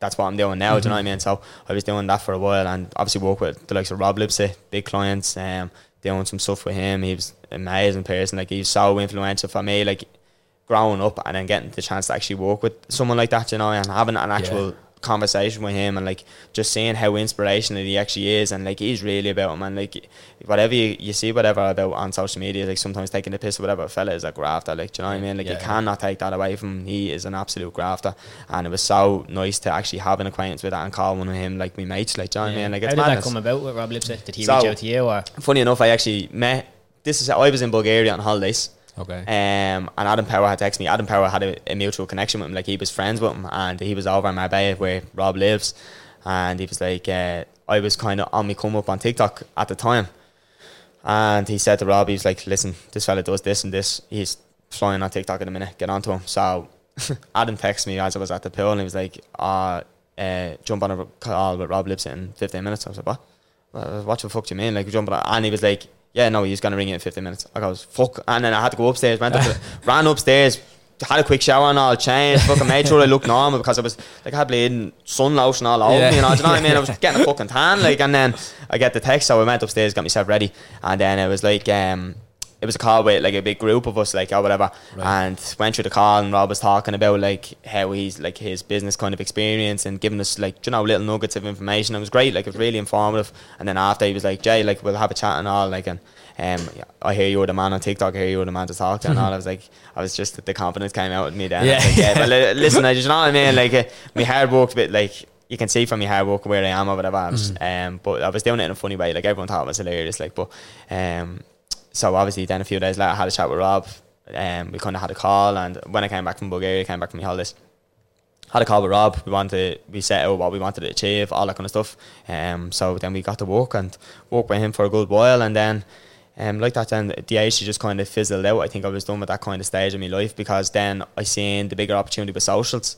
I was like, why not build a personal brand that I can earn more or less the same money from, but it's constantly growing. Like an agency is really hard work, and anyone Yeah. that is in the marketing space will tell you that having a marketing agency is really hard work. It's time consuming, it's a lot, and then especially when you start hiring people, you have to people manage and all that. kind- It's a lot. Like even Adam does it now, and like I was only with, he was back from London. No, he was back from Dubai a couple of weeks ago, and I was having coffee with him, and um, he was saying like it's just it's crazy. He's crazy busy at the moment. You know, he doesn't get a second.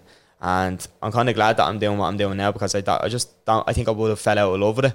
Do you know what I mean? If I had kept going with the marketing agency and I didn't want it because I loved it and I wanted to live it at that, I wanted to live that love there. But I've taken all the work that I've learned and all the things I've learned from that and put it into my own content today. Mm-hmm. So then I just started really whacking out my own content and really just pushing and pushing. Here I am now. Yeah. What was that like at the start when you decided to start trying to grow this Jake having a seven personal brand? Yeah, man. Um, so I've had an interesting like content journey, like do you know what I mean? Like I've fucking thrown so much shit at the wall, and eventually something stuck. Do you know what I mean? Like, and it, that's what it is. It's Yeah, just because I've literally- seen you do everything from like websites to watch movies on to daily Amazon, blogs. little Amazon, Amazon pickups. points and Yeah, stuff, yeah. yeah. When I started social media, so when I actually started my TikTok account, it was when I had the marketing agency. So I was putting out like informative information, like, Yeah. which did well. Like Educational stuff. it actually did well. Like and I was I was happy with it. But then I seen I actually sat down with myself one day and I was like. Right, I need to change something now because I'm not doing a marketing anymore. What can I do? And then I just seen people that were reviewing websites. I was like, hmm, I'll just do that. Yeah, yeah. And uh, so I did the website. That fucking did madness. Like, and this is uh, this is obviously became out of the pandemic. I was doing my apprenticeship and all, so I was just doing that on the side for the laugh. Like, and then I remember I'll never forget my first viral video. So I was on a website to watch movies on or something like that, and I was actually in Donegal doing my phase two, so my second year, and. Uh, I remember the night before I uploaded, I think it was at 10 o'clock, went to bed, woke up the next morning. Now, bear in mind, I was only getting like maybe 10k views on, on a video, so I was like, yeah, that's great, happy days. So I woke up to quarter million views overnight, and I was like, what the fuck is going on? And then it just kept climbing and climbing and climbing. I think that video did like nearly 2 million views. Oh, yeah. And I, like I was there checking in college, and I was like checking, refreshing it every two seconds, seeing the numbers jump from like say 250, then up to 230, 10k in like fucking two minutes, and you're Mm-hmm. like, what is going on? Like, uh, so that was a bit of a crazy one. I think. I think for me then I was kind of like Jesus what's the next viral video? What's the ne- like how can I get the next one next one next one? And I think that's very very very dangerous do you know what I mean? Like and then you Yeah, can really yeah. like and it did happen to me like I've only now learned like what it's like to just be consistent and just forget about the videos but like back then I was constantly looking at how can I get the next video? How can I get something with like that will go viral do you know what I mean? So yeah I did that for a bit. Then I kind of sat down with myself one day and I was like if I really want to make money out of this if I really want to have longevity in this thing website reviewing websites aren't gonna cut it. Like realistically, what is that gonna do for me? How is that gonna make me money? Do you know what I mean? It's not. Yeah. Um, not even about just how is it gonna make me money. How is that gonna just fulfill? Like I, I wasn't fulfilled doing that. Do you know what I mean? So I then I started doing food reviews. And the very first food review I did was Conor Ryan's Buddy Cup when he opened it. Right. Um, Did and you it tell did. Connor you were doing it, or He didn't even. Right. Oh no, he did. Sorry, he knew of me because we sent stuff out to him Right, from right. the lab. Yeah. So this is what I'm saying. I've I've had all the connections. Most of the connections I have now is then, from the lab. yeah. So the people that I know with the likes of Connor, Adam Fogarty, all them kind of people, they know me from the lab. Like they know Jay, like the young fella Jay. do you know Yeah, what. I mean? um, so yeah, I went out and done that review, and that was the first food video I ever done, and that did like 100k views, and I was, was like, it a positive review or a negative one? um, at the time I was only open, so it was actually it was po- Jesus, yeah. it was positive. Um, Yeah. like it was good. Like I thought it was good. I only now I only got a few small bits. Like do you know what I got a croissant, two cookies, coffee. Hot chocolate. wrong, yeah, yeah. Do you know what I mean? You, can't go- you really can't give a bad review about that. boy gave it a review anyway. It did it like over 100k, and I was like, fucking hell! Like this food stuff is actually this is really good. Now this is um, this was in 2022. No, 2021. Okay. So 2021 and then I kind of carried on with the field reviews they were doing well that's why where I kind of I got known for a series called Eating Shite so that's what it was called bit of a mad name. But like I always thought it was a good name because it was a good hook. Do you know what I mean? Yeah, I had a yeah. good hook. Eat, like welcome to part 4 of Eating Shite and people are like what, what do you Yeah, mean yeah. Like, what are you talking about? Like because especially because I had a really big Irish demographic. So people like people know what shite means. Do you know what I mean? So like what the fuck's he talking about? Like I'll watch this like and then that's it like that contributed to I'd say about that brought me up to about I'd say about like 40k like do you know what I mean? Yeah, like yeah. the website's got me to about 15 and then from 15 all the way up to 40 and was filled.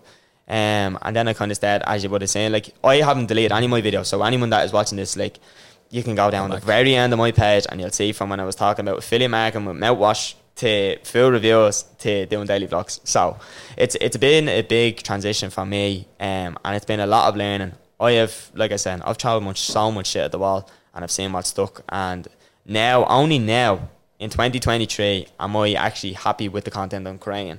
Like I love like the content I'm creating for anyone that doesn't know me or has gotten this far in the podcast still haven't got a fucking clue what I do. So I do like food content. I do fashion content. Obviously the vlogs are a big thing for me now. They they've really kind of like catapulted me um, and then just lifestyle content and everything in between do you know what I mean? Like the good thing about like the likes of lifestyle and fashion, like there's so many avenues you can like venture off. Like we were talking about beforehand, how can I create all this content? Is because like say for lifestyle you could do skincare, you could do like you could do running. Like do you know what I mean? It's lifestyle. It's within lifestyle content, so it all ties in together, which is really good. So it's an endless amount of content, but. Yeah, like I transitioned then from obviously doing the field, then I kind of went off. I went back to doing a little bit of websites because I was like, ah, this field stuff isn't working. I was comparing myself like comparison is the thief of joy. It is it is so so true, and that is the truest quote I've ever seen. Comparison is the, like the thief of joy. And I was looking at people, I was like, why am I not there? Like, why am I like? Yeah. I'm I'm posting more than them. I'm doing better than them. My content is better, and I was like, I was just like, what is going on? Like, why isn't it happening? And uh, so I went back to doing what I knew and doing what I knew did well, which is probably a wrong move. But if I didn't make that move, I wouldn't have understood and wouldn't have blamed why I didn't go. Like why it was the bad idea to go back to that. yeah. So I went back to doing the websites and field at the same time. Um, then the field started picking up again. I was like, okay, field. And then I started doing then obviously the, the likes of the Amazon find and all that was kind of my first transition into lifestyle content. Okay. that would tie in with lifestyle content, yeah. like the stuff I was kind of reviewing. Um, so yeah, that did well. And then we were in Bulgaria, so I was doing stuff then. I was tying it more into like the field stuff of like uh, trying different kinds of Monster and all that kind of stuff. Do you know what I mean? Trying random American sweets, doing like food like that, and then mixing it in with a little bit of lifestyle. Um, and then I tried to do a little bit of fashion as well. Then, do you know what I mean? Like I started transitioning into that. That was the, um, what we did in Bulgaria, and then came home. Then just hammered home by doing the field. Went really hard with the field. Then, like I said, it got me up to about 40, 40k. Um, and then after that, we started introducing the vlogs. Um, and then the vlogs were the vlogs. I absolutely love doing the vlogs. I have to say, I fucking love it. Yeah. Um, I love the whole creation process of it. I've fallen like see from the lab, even the creative process of doing that has transitioned over. Even the creative process of doing like content creation for people has transitioned over. So all the things that I've Yeah. learned from them years of experience of getting and doing all these things and doing it yourself, which is a really big thing I believe in from at the start. Do everything yourself and then you'll find out what you're good at, what you're not good at, what your strong suits are and what you aren't so strong Yep. um, with doing.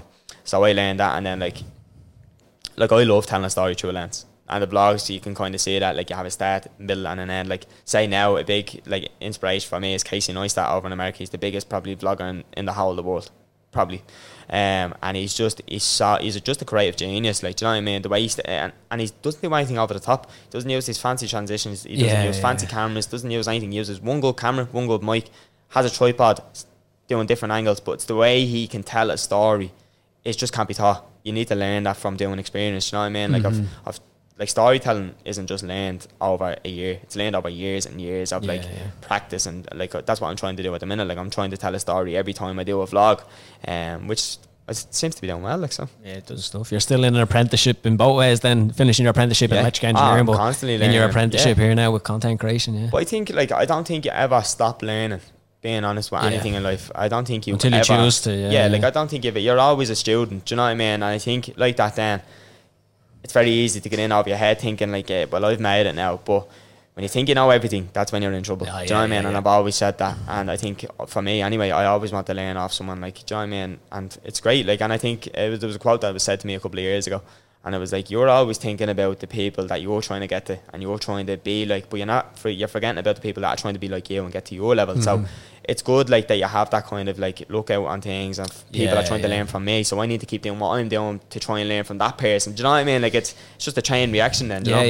yeah. The Um, but yeah, man, it's it's been a crazy journey, like crazy, crazy journey. Yeah. stuff, man. And like, I don't know if you're comfortable with the term influencer, so I don't want to throw that on you. but just in terms of like that space in general, at what point did you kind of feel yourself sort of entering into influencer territory, and what's Yeah. it been like being in that Yeah. world? Yeah, man, hundred percent. Um, this is actually good that we're talking about this. So my kind of transition into that all that kind of influencer kind of space. Um, so how do I kind of where did I fucking start? Like, so I did field and started doing lifestyle content a little bit of it then, and then um, my first ever event. So this was kind of tying in with like the influencer space. My first ever event was a Penneys event, and they were launching. Was it this year? Yeah, it was only this year. My very first event I went to was a Penneys event this year. They were launching a new collection in the head office, and I got the text uh, while I was in work. So I was in work, and basically I got the text. So on my lunch, I flew home. I got changed, like I got clothes to put in the back of the car. I didn't even get Oh, changed. was So for I that I day, still was in it? work, Yeah, Yeah, yeah. Oh, I was only like in a couple of hours. Like, so I flew home, got clothes as quick as I could, tore the fucking room apart. Like the room was upended because I was like, what am I gonna do? What am I gonna wear? Like this Yeah, is so big. Like because it was like my first ever event and it was Penneys. Like, do you know what I mean? That was, that was crazy for me. Um, so yeah, put all my stuff in the car, then flew into town, flew into the car park, got changed in the car. So there is a video going back. There's actually a video. I did a vlog on it. I think I did a vlog on it, and you can see me getting changed in the car, spraying the deodorant. I'd say if someone was watching, I think it was hotboxing the car or something. Like the amount of smoke that was in the fucking car from the deodorant, and it was the quickest I've ever got changed in my life. I was there in the back seat, fucking taking me bleeding, like taking me trousers and all off, and putting on like Yeah, getting changed yeah. into clothes, and that I look back on that now, and I'm like, if I had missed that event, like I'm t- like I was saying to you, it's like Yeah, the, yeah. the compound interest. Like if I hadn't missed that event, I probably wouldn't be sitting here talking to you now. Like, and that's the way I'm looking at. it. I think that is so amazing. Like that, I did go to that event, and like I met people there that I knew from when I did the lab. So I didn't completely go in blind. Like I knew a couple of people, and then because I was kind of like on my come up, as they say, mm-hmm. I kind of knew people from online. And it was my first time meeting them. It was my first time meeting like the likes of Brandon, Shanice, like all them kind of people. Do you know what I mean? Which I'm like that be like one of my best mates and all now. Like they'd be really good friends of mine now. Do you know what I mean? And Yeah, it's, yeah. crazy how how far it's it's calm from that event, from getting changed in that in the car. Now don't get me wrong, I still get fucking changed in the car because like it's just my car's like a wardrobe at this stage, you know what I mean? Um, because I go straight from work to events like sometimes. So but I don't mind that. I think it's amazing. Like oh, like I do be like like this is class. Like, do you know what I mean? Like people that look at that like, oh my god, you're getting changed in a car. Like, and like that's unreal. That It's is journey, savage. it? Like Yeah, it's yeah. just it is like yeah, yeah. Like this is the journey. Like this is what it's gonna be like. Like say when I'm old, I'm gonna like when I'm old, I want to be looking back like what a fucking journey. Like, Yeah, What a but like do you know what I mean? So Deadly man. I wanted to chat a little bit about obviously you lost your father just over a year ago. Just as much as you're comfortable sharing, obviously, because I know it's still recent enough, and that's a, a big transition in life to make. But h- how did that event and all overall that experience help shape you for where you're at now? Yeah, so um, obviously, like I put up a I put up a video the other day of my dad's um one year anniversary that was on the eleventh. That again. Sorry. Right, so obviously I put up a video there the other day on the eleventh of October. That was my one year anniversary for my dad's like obviously passing away. Um, now I didn't think anything of the video. I just said I put it out there because I wanted people to obviously see. Like I didn't put much up about my dad passing away. I put it up when he did, like saying, Yeah. "Listen, like um, anyone that knew him because I knew that there was people that knew me that knew him that Yeah. probably wouldn't have like he didn't have any social media or anything like that. So it was just more or less to let people know.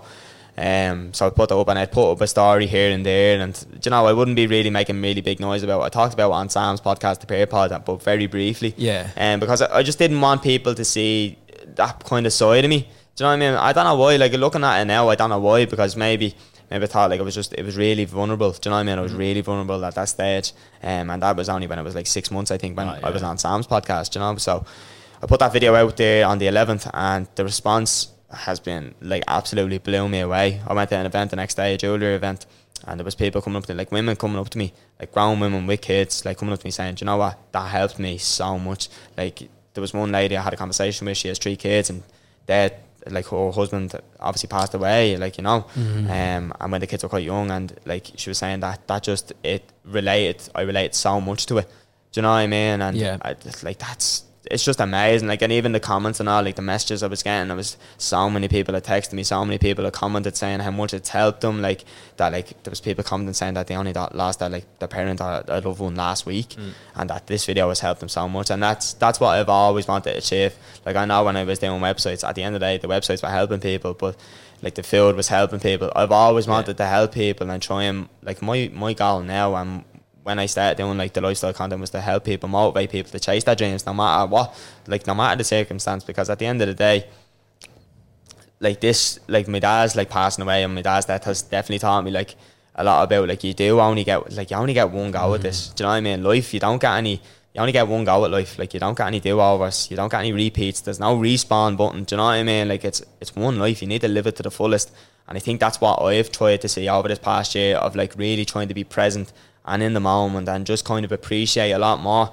Because at the end of the day like you can sit down you can complain and whatever like you have everyone has problems in their life do you know what I mean? But at the end of the day like they're only problems do you know what I mean? Like you could genuinely be gone tomorrow. Like we could like I got touch wood fuck's sake but Yeah. like we're having this conversation now. Like this could be the last conversation that Uh, any yeah. one of us in this room could ever have do you know what I mean? Yep. and when you think of it like that it does kind of put you in in a mindset of like just live every every day to your fullest. Do you know what I mean? Like don't worry about the small stuff. Don't sweat the small stuff because at the end of the day, it means nothing. Like it does. Like it's it's yeah. Now it's a mad way to it's a mad thing to happen. Like obviously when my aunt passed away, that was really tough for me and really tough at a young age and. Like that, it could have went one or two ways, but because I had the foundation that I had, it was just amazing. Like the people that mm-hmm. had in me, in me like small circle or whatever, like was amazing. But like my dad was a different kind of it was a different yeah. kind of tragedy. Do you know what I mean? It was a different kind of loss. Like it's something that like anyone that's lost a parent will know exactly what I'm talking about. But I'm still learning about it. I'm like it's only been a year. It feels like it's only happened yesterday. Um, it's definitely one of the hardest moments of my life. Being totally honest with you. And like that video, I'm just so happy that I helped so many people out because I wanted it. I wanted everyone to see it, the type of person that he was. You know what I mean? And there was people like it was mad. Like there was people that commented on it that knew him. I mean, like, mm. oh, I played football with him. Oh, Yeah, like I knew yeah. him. He was such a nice fella. Like, and everyone has said that he's such a lovely person. And I'm I'm so happy that people have that good outlook on him. And I'm just glad that I got to to show everyone what my dad was really like. And you can see a lot of him through me. Like anyone that did know him, you can see a lot of him through me. And I'm trying to like bring that to fruition and bring it into the present and help Yeah, as yeah. many people as I can. You know. Ah, that's beautiful. Yeah, man. And I think it takes a lot of strength and vulnerability just to be able to open up about things like that. And Yes. So obviously Yeah, no. respect to you for doing it, but I think people at home listening, Yeah. anyone who's lost a parent, I think will get a lot of value from Yeah. what you've just anyone that has lost anyone like like death death is a crazy thing and I think it, you only like that is a crazy thing, and I think you have to lose someone for it to really kind of register with you. Yeah.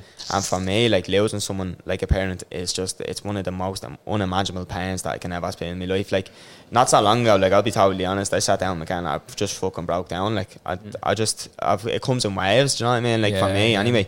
And like I have no problem talking about it really now because I want I from that video I now have no problem talking about because Yeah. I know the amount of people that this can help and how many people it can get through the day. Do you know what I mean? And uh, yeah, like it's it's tough. Like it is quite tough. But at the end of the day, like like I say, you only get one life. Do you know what I mean? You Mm-hmm. Need to live it to the fucking fullest. Like because Absolutely. like you could be gone tomorrow. Like Yeah, and it, it's crazy. And like yeah. as I've said, and like I even said it on the pair pod, like like look after your people, like check in on your people because at the end of the day, you don't know when that last conversation is gonna be. You don't know when you're gonna next see them. Like there was a picture that went around years ago. I don't know what it is now, and it's like a, it's an animated picture. And it's like a fella about to stand on like a like you know a pitchfork, like about to hit him in the face or whatever, about to fall down a, a shore, about to get hit by a car, but he's like waving at the person across the road. Yeah, but it was yeah. like you never know when the last goodbye is gonna be. Do you know what I mean? And it's so so true. I think it's mad to think about it in a way, isn't it? Like Yeah. that Oh, man. you genuinely, and it's it's a thing where you actually cannot tell when it's gonna happen. It could happen at any time. That's why I'm Mm-hmm. Saying, like for me anyway. That's why I'm trying not to sweat the small stuff and try and be more present. Like when I went to London with Penneys, like I'm sure we'll talk about that in a bit. Like, but like I was trying. I said for that that event, I want to be as present as I can because it was such a big thing and was such an amazing opportunity. And I, like I've always before that was kind of like, yeah, that's cool. What's next? What's next? How do Yeah, I get yeah, to the yeah. next level? Next level. But for that, I actually sat there at the event and uh, I sat there on the table and I was like, just looking around. I was like, what is going on? Do you know what I mean? It really did register with me. Like this is actually happening. So Sick man. Yeah. I was curious. Wait, I know the loss with your auntie. You said that was a bit of a prolonged. That was kind of dragged out a bit, and it was Yeah. expected to an extent. Yeah. Was your dad similar? or Was that more of a sudden? No, it was uh, it was actually just down nowhere. Like I'll never forget. And there's actually a story um, that I put up just before my nanny rang me. And I was editing a Rob Lipsett video, and I go, I was grateful every day, right? Then I think 20 minutes later, my nanny rings me. I mean, my nanny never rings me. Like Right, I would yeah. ring her every so often. I'd see her, like you know, because I'm really close to my nanny, Mm-hmm. like really close to her. And uh, she rings me and she goes, uh, she just said like, yeah, that. I was like, what? What are you talking about? What's wrong? Like, and she was like, yeah, that's. She actually said it like, yeah, that's dead. And I was like, I thought she was joking. Like, I was fuck Yeah, off, will you? Like, yeah, yeah, and she's like, no. And she, I could hear her crying. I was like, it was just, I, it was like the whole fucking, me whole energy, me whole life just went out, like down through my body, out my feet. I was like, what the fuck just happened? So, Kayla's ma dropped me over, rang Michaela, told her she left work, came over. And, uh, yeah, not not one of the sites I was definitely expecting. Like it was, it was Mm. hard, like obviously because no one had nothing had been moved because it was so sudden. Everything had to be like analysed and Yeah, in like case there was, was. anything happened or do you know like it, it- because it was only him and me nanny in the house. Whether there was anything like that, not that there was, Uh, but yeah, of course. obviously yeah. that's the that's the Yeah. procedure, Procedure. that has to happen.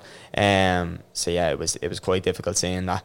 Um, but yeah, it just it's it's fucking crazy, man. And it's definitely um, it's definitely harder when it's sudden. Do you know what I mean? Like with my auntie, it was kind of prolonged. We knew it was coming. Mm. Yeah. Obviously, it's not good when it happens, but we knew it was coming. We knew she was going in a good spot. Like she was Mm. in a good space. She was surrounded by her family, all of her loved ones. With my dad, like it was just instant, and that was it. Like, um, so yeah, it was quite, it was quite tough. And then it was uh, like like I said when I broke down the other day, like I was looking through messages that he would send me and all, and again, just he was saying that he wanted to go on holidays and all that kind of stuff. And you know, like yeah. I think thinking about that and saying that is like fuck, like you just need to live life, man. Like you just need to go for it. Like what is the point of stressing over stuff? Like say if you're in a job you don't like, you're in a relationship you don't like, you're in a friend group you don't like, fuck all that. Like you know what I mean? You could be gone tomorrow. Just go for it. Like take the risk, take the chance. Like just do like just do it. Like do you know what I mean? Like just do the thing as he Yeah. said. But yeah, it's it's tough, man.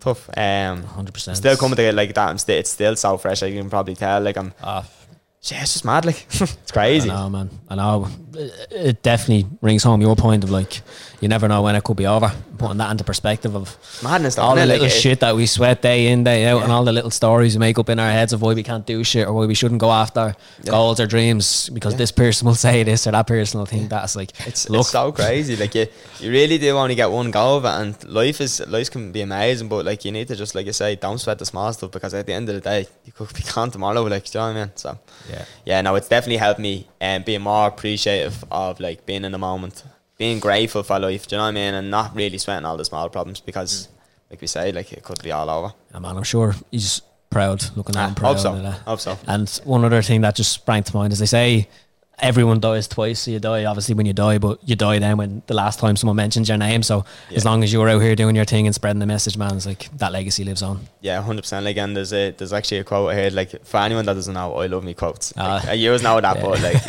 anyone that doesn't know, I love me fucking quotes. Like, there was a quote the other day, and it was like that.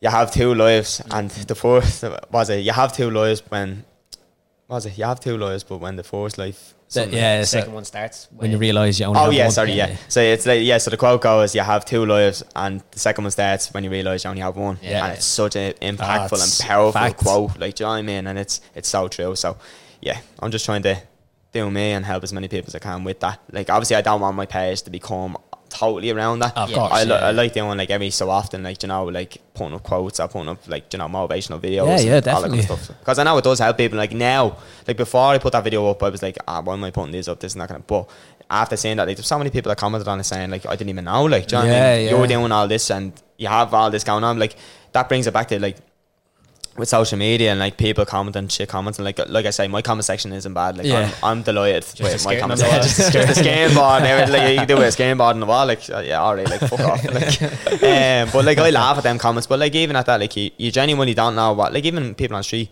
Yeah. like you genuinely don't know what someone is going through. You don't know what someone is has going on in the background. You know what I mean? Um, and it's it's so so true. Like, and you just have to be kind of not like be kind to everyone and all, but kind of understand that like you don't know what anyone is going through. Do you know what I mean? So just be a bit mindful with that. But like, it's madness. Like if someone takes, if someone is taking like ten seconds out of the day to watch your video, then comment shit on your video, what does that say about Ah, them? Do you know what I mean? And I've I've looked at that and I'm like, what is like? I used to, I used to. Now I don't do it anymore. But when I was coming up, I used to like reply to comments. Yeah, now I wouldn't be any mad. Like I'd comment back saying I love you and all. Like, do you know what I mean? Like wind them up even more. Like I used to wind people up that were commenting bad videos. Yeah. But like now it's just as simple as pressing delete comment. Mm-hmm. I don't get bothered by like I genuinely couldn't I don't get bothered by them. Um, because like I said to you earlier, like I don't get bothered by bad comments anymore or any like anything like that on my page or any videos. Not that I get many, but when I do, like it doesn't bother me because I know the people that I'm helping. Do you know what I mean? I know that I'm actually helping people, so I couldn't give a fuck about bad comments. Do you know what I mean? Like I don't care. Like do you know, I'm I'm doing my thing. I know where I want to get to, and nothing is gonna stop me from getting there. Do you know? So, No, I, like. I think that's it. Oh, go ahead, Leo. No, is- do you want to speak more about that? Or No, no. Uh, move that's- Yeah, I was gonna. I said that I think that's a nice place to wrap it up. To leave it. That's our message. Yeah, I just wanted to ask you Yeah, about the the Penneys event in London because Oh, I know that was big for you. yeah, Can you man. talk to us a bit about? Yeah, it was it was crazy, man. Like it's such a mad experience. Um, so obviously we went to Penneys had reached out and said that like there's an event in London with John Stenzel. He's launching the NBA collection, Oh, yeah, and I was yeah. like, all right, yeah, yeah, deadly, yeah, yeah, yeah, yeah, that's cool. Yeah, I'll be there. Yeah, in reality, I was fucking losing my shit. Like I was like, this is madness. Like it's absolutely crazy. Um, and yeah, so we obviously we got flown over. There was Uh, a few Irish. yeah, so there was me, thing, me, James Doyle, King, Abib, and then Eric Roberts. Um, brilliant group, actually a brilliant group to bring over. Such a good laugh. And then Paddy Smith actually met us over there because he lives in London, so he met us over there. But it was a brilliant group. Like I don't think he could have had a better group going over. Um, but yeah, we went over, checked in the hotel, and it was just amazing. Like it was just just like the hotel was fucking class. Like, do you know what I mean? Like, it was just, I think it was like a Mandarin, it was called. It was, a, it was just a beautiful hotel. Checked into the hotel and then uh, obviously went to the event. And they were kind of telling us, like, throughout the day, like, there is going to be famous people here. Like, so just don't, don't, Don't like, lose your shit, yeah. Like, do you know what I mean? Like, we can't tell you who because they knew, but they couldn't tell us because they wanted it to be a surprise Yeah, for us. yeah. So uh, we got there. And outside there was like a little photo part, so we walked up to the photo part, and then obviously getting our photos and all that kind of stuff. And um, so I was getting me photo, right? And uh, someone goes, Oh, there's, and I turned, and then fucking Wes Nelson's beside me, waiting to get his photo. I was like, I, I, I actually looked like that. I was like, and then I looked again. I was like, what the fuck? And I, like, I didn't say what the fuck, but I said in my head, like, holy shit, that's fucking Wes Nelson. So I was like, oh, there you go, your photo. I was like, I'm done now. Do you know what I mean? Uh, but like that kind of, that was the caliber of people that were there. So you had Wes Nelson. Then I was walking around. There's people there that you were watching when you were younger. Like you had fucking. You had Ashley Walters, like top boy. Do you know what I mean? There, you mm. had fucking Akin Fenwa, like so many big influential people. And I was walking around like, I was walking around like that, like what the fuck? Like it was madness because like the difference between an event there and in Dublin was just like Oh, levels. Like yeah. it, there's levels to it. Like it was, it was such an amazing experience. And like I said, like at one point I sat there and I was looking around, was like, what is going on? Like, do you know what I mean? Yeah. And like it's it's crazy. I'm so so grateful for opportunities like that because I know they don't come to everyone, and I've put in a lot of graft to get to where I am. Do you know what I mean? Like mm-hmm. and like that, I think it all boils down to how bad do you really want to succeed. It all boils down to how bad you really want to succeed. Do you know what I mean? Like, Yeah. are you gonna sacrifice nights out? Like at the end of the day, right? I've always said this. Like, nights out aren't going anywhere. Parties aren't going anywhere. anywhere. Like, you know when like Yeah. spending sprees, shopping sprees, any of that stuff isn't going anywhere. Lock in for six months. Absolutely graft. Because at the end of the day, like we were just talking about, consistency is the key, and that is like a, so so true. Like I've been so consistent over the last few months, and it's like literally catapulted. me. Yeah, yeah, yeah. And hopefully it keeps going and like I'm just so happy and grateful where it is going and hopefully it just keeps growing and growing and fucking yeah See we're you going back for a round two and Is that Penneys event? Would that be your kind of so far the peak of what yeah, you've that's done? the um yeah that's the No, it's biggest the podcast, surely. Isn't it? Oh, yeah, this podcast, this, yeah, no, hundred percent, no, hundred percent. But yeah, no, in terms of like achievements, um, Penneys is definitely up there. Like, there's been so many. Like, this year has been fucking crazy. Oh, man, this has been the biggest. Like, this has been the best year in my life, and I'll put that down. Like, the, like from being brought away to London with Penneys to like working with Coca Cola. Like, I've recently just done Oh, an ad with seen some of Coca Cola. Like, yeah, do you know yeah, what I mean? Like I'm working with brands that I've number one used for years. Number two, that are absolutely conglomerate. Do you know what I mean? yeah, yeah. And the fact that I'm getting the opportunity to even like be in the same vicinity, be in that brand's kind of like, do you know, Yeah. eye. Do you know what I mean? yeah, Like that I'm actually in. Not that I'm. I'm not in there. Do you know what I mean? I, I will eventually get there, but Yeah, I'm not yeah. in there. Like I'm still walking, and I'm still nowhere near where I want to be. Like I'm nowhere near where I want to be. Do you know what I mean? Mm. And eventually I will get there. But it's all like I say, it's all about consistency, hard work.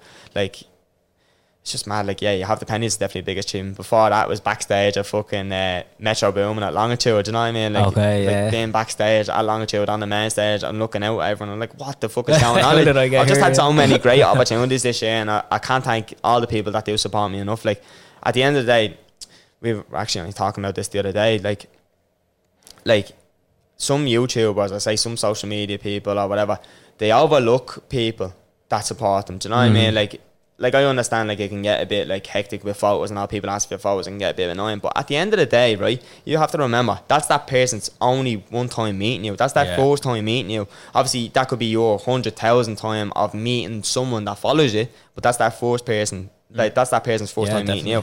And at the end of the day, you're only in, in the position you are because of those people following you and liking your videos, sharing your videos, engaging with you. And you only get the, all these accolades and all these achievements because of the people that do support you. That's why I'm so incredibly appreciative of all the people that support me in any type of way possible. Because I, at the end of the day, I know I wouldn't be. I wouldn't be sitting here without the support I have. I wouldn't be getting all these achievements, doing all these great things without the support I have. So you have to be thankful every single day. Now I know obviously it can be, it can be Yeah, get a bit sure, yeah. Like, but at the end of the day, just it's their first time meeting you. That's the way I've thought about it. That's the way I've learned, and uh, that's the way I've been told by people that I know that are big, like like with millions of followers. That you have to remember this this person's first time meeting you.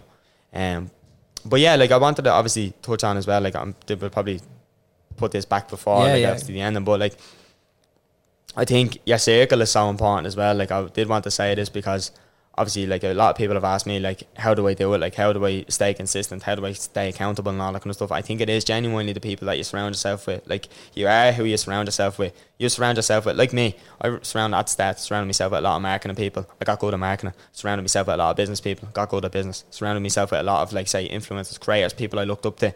Got good at creating. Do you know what I mean? Mm-hmm. And it, what's it? The quote goes like, if you surround yourself by five millionaires, you're going to become the six millionaires. Do you know what I mean? You, s- you surround yourself by five like people that don't want anything in life. You're going to be the person that doesn't want anything in life. And I think I've been very lucky myself, like with the with the network and the foundation that I've built. Like m- my circle is so small. Like I wouldn't have many friends if that makes sense. I would have a lot of people that I know. I would say hello to, but I have a very very small circle and a very small people amount of people that I would listen to and really take their information on board because I know that they want the best for me, like truly want the best for me. Like say Michaela's family, like as we were talking about families, like her family have been immensely supportive of, me. Do you know what I mean? Like and it's crazy the amount of support. Like it's really good as well. Like I would have looked up to her, like say her dad, her granddad, because her, da- her, grand, her granddad is a businessman. Do you know what I mean? He's a very successful businessman at that. And I have looked at like looked at him, look at what he's done, and I've been like, I want that. Do you know what I mean? I want to be able to do that. And he's been a very big inf- like inspiration for me. Same with her whole family. They're all grafters. Do you know what I mean? And that's where like I've learned that from the lab, through the lab, because I've been with Michaela for so long. So I've seen that, so that I've put that into the lab, I've put it into my content creation, I've put it into the marketing agency, everything that I do, because I know what good graft, like I know where graph can take you. It can take you to the fucking sky. The sky's the limit. You know what I mean? Um, so I think having a very important like network, and I'm so so thankful for the foundation that I have have built and the people that I've like you know met. Yep. So yeah, Oh man. Closing tradition. Yeah, we have a closing tradition. Obviously, we're going to ask you to leave a question, and then on the next episode, the next guest will answer the question. So, what question do you want to leave This is a for? fucking great who's question. right? next? This is a great question. This is a great question. Whoever's on next, I've looked after you with this. right. So my question for the next guest is right. How big would you dream if you knew you couldn't fail?